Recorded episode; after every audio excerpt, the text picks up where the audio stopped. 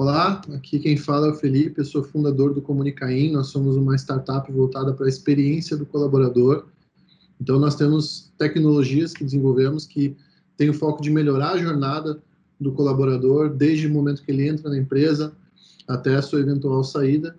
E a gente entende que esse tipo de, de solução é o que vai ajudar grandes empresas a continuarem desenvolvendo um caminho de evolução nesse novo cenário que a gente vive desde já até os próximos anos. Bom, então, assim, uma coisa que a gente fala muito é que nenhuma mudança foi tão profunda nesse último ano como a forma com que a gente lida com o nosso trabalho, né?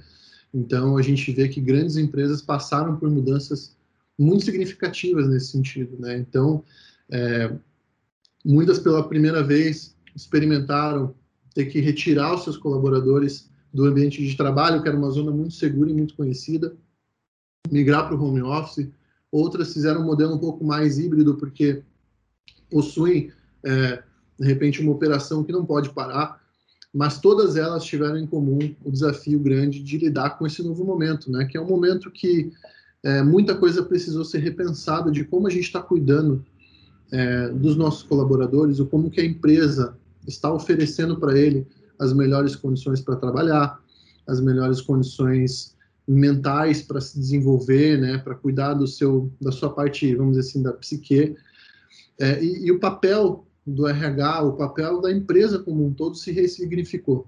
Né? Então, a tecnologia entra muito nesse sentido, né, de conseguir ajudar essas empresas a passarem por esse período, é, trazendo soluções que agreguem de fato na vida de cada colaborador. Né? Aqui no Comunicaim, a gente já vinha fazendo esse trabalho muito voltado para a comunicação desde 2018, que foi o ano que o Comunicaim foi fundado.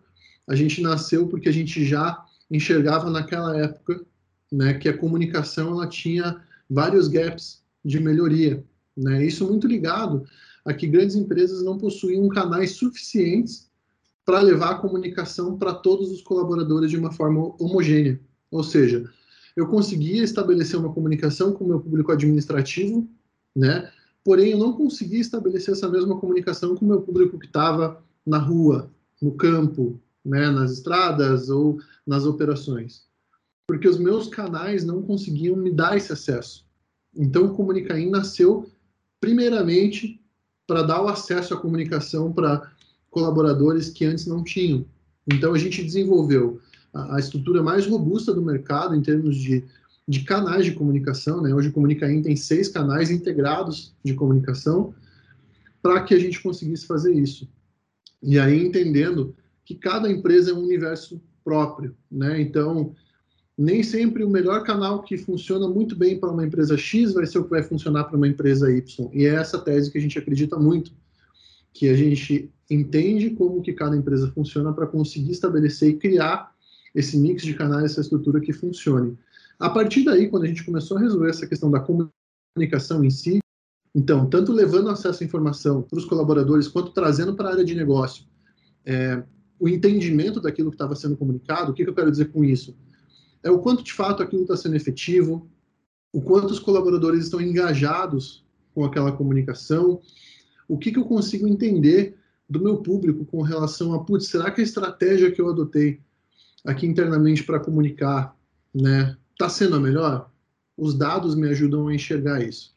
Então, a partir do momento que a gente resolveu essa parte de comunicação, a gente entendeu que na experiência do colaborador ainda tinha um grande gap, que era com relação a toda uma camada de outras coisas que ele precisa no dia a dia que também não estavam sendo resolvidas. E aí eu estou falando muito com relação a serviços de dia a dia. Né? Então, por exemplo, um colaborador que ele trabalha numa operação, né? Ele também precisa é, que a empresa ofereça para ele meios para que ele consiga acessar as questões do próprio departamento pessoal dele, que eu estou falando daí de olerite, estou falando de banco de horas, de férias, de ponto, né? E tudo isso, até então, era feito de uma forma muito segmentada. Então, eu conseguia acessar o olerite em um lugar, eu conseguia ver a questão de férias em outro lugar, eu conseguia fazer ponto em outro lugar, e isso para a experiência não é bom. Né? Por quê? Porque eu estou diluindo uma série de questões que eu preciso, porém, né, cada uma em um lugar. Então, por exemplo, ah, eu tinha que, em alguns casos, de colaboradores de operação, eu falo muito de operação porque é onde tem um desafio muito grande. Né? No administrativo até é mais fácil de você resolver algumas coisas, mas na operação não. Então, nesses casos, tinham vezes que um colaborador, para resolver uma situação dessa, precisava acessar um líder dele, para que o líder dele entrasse é, em contato com o pessoal de recursos humanos para dar uma resposta, que tornava a empresa mais lenta. Né? Então, não era um processo otimizado. E a gente entendeu isso e agregou toda essa parte de serviços para dentro do Comunica. Né? Então, o que, que eu quero dizer com isso? A gente pegou todas essas ferramentas corporativas que já existiam e a gente utilizou os nossos próprios canais para serem essa interface com todos esses serviços.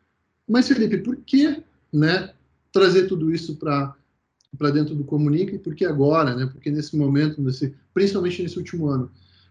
Porque vamos pensar, né? Além de toda a questão que a gente viveu em conjunto, né? De um cenário é, econômico, de um cenário sanitário que a gente passou, de uma pandemia nesse nível. Então a nossa a nossa saúde mental ali ela já estava mais estressada. Né? A gente já estava passando por uma série de coisas. E aí você chega para trabalhar e ainda você tem que enfrentar esses desafios de dia a dia, que antes você até lidava melhor, mas agora, putz, eu já estou com tanta coisa na cabeça e eu ainda preciso resolver coisas que eu não sabia como fazer, tem que pedir para alguém, não é fácil, não é bom.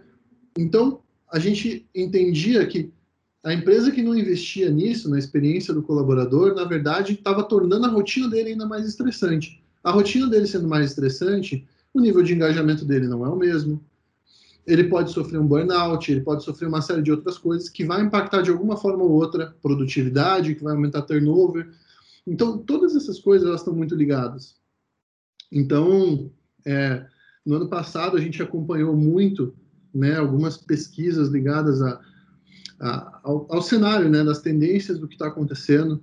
Né, até tem uma pesquisa da PwC que é muito interessante que traz um, um cenário que é, em entrevistas com gestores de RH no mundo todo, né, com mais de 700 gestores de grandes empresas, eles entendem que investir na experiência do colaborador é top 3 prioridades para os próximos cinco anos. Então, é realmente um, um, um tema muito importante e que vai fazer a diferença para as empresas que entendem que hoje os colaboradores têm outras expectativas com relação ao que é um bom lugar para trabalhar. Né? Cada vez mais um lugar que ofereça né, um ambiente inclusivo, que ofereça boas condições, mas que também é, ofereça oportunidade de desenvolvimento e uma experiência como um todo muito boa, uma experiência realmente de outro nível. Então, acho que hoje assim esse é muito o cenário que a gente tem. Essa é a nossa visão, é para lá que a gente está enxergando o futuro da área de recursos humanos, que está cada vez mais conectada com comunicação, recursos humanos, é, olhando de uma forma estratégica para como a gente consegue melhorar a vida dos colaboradores.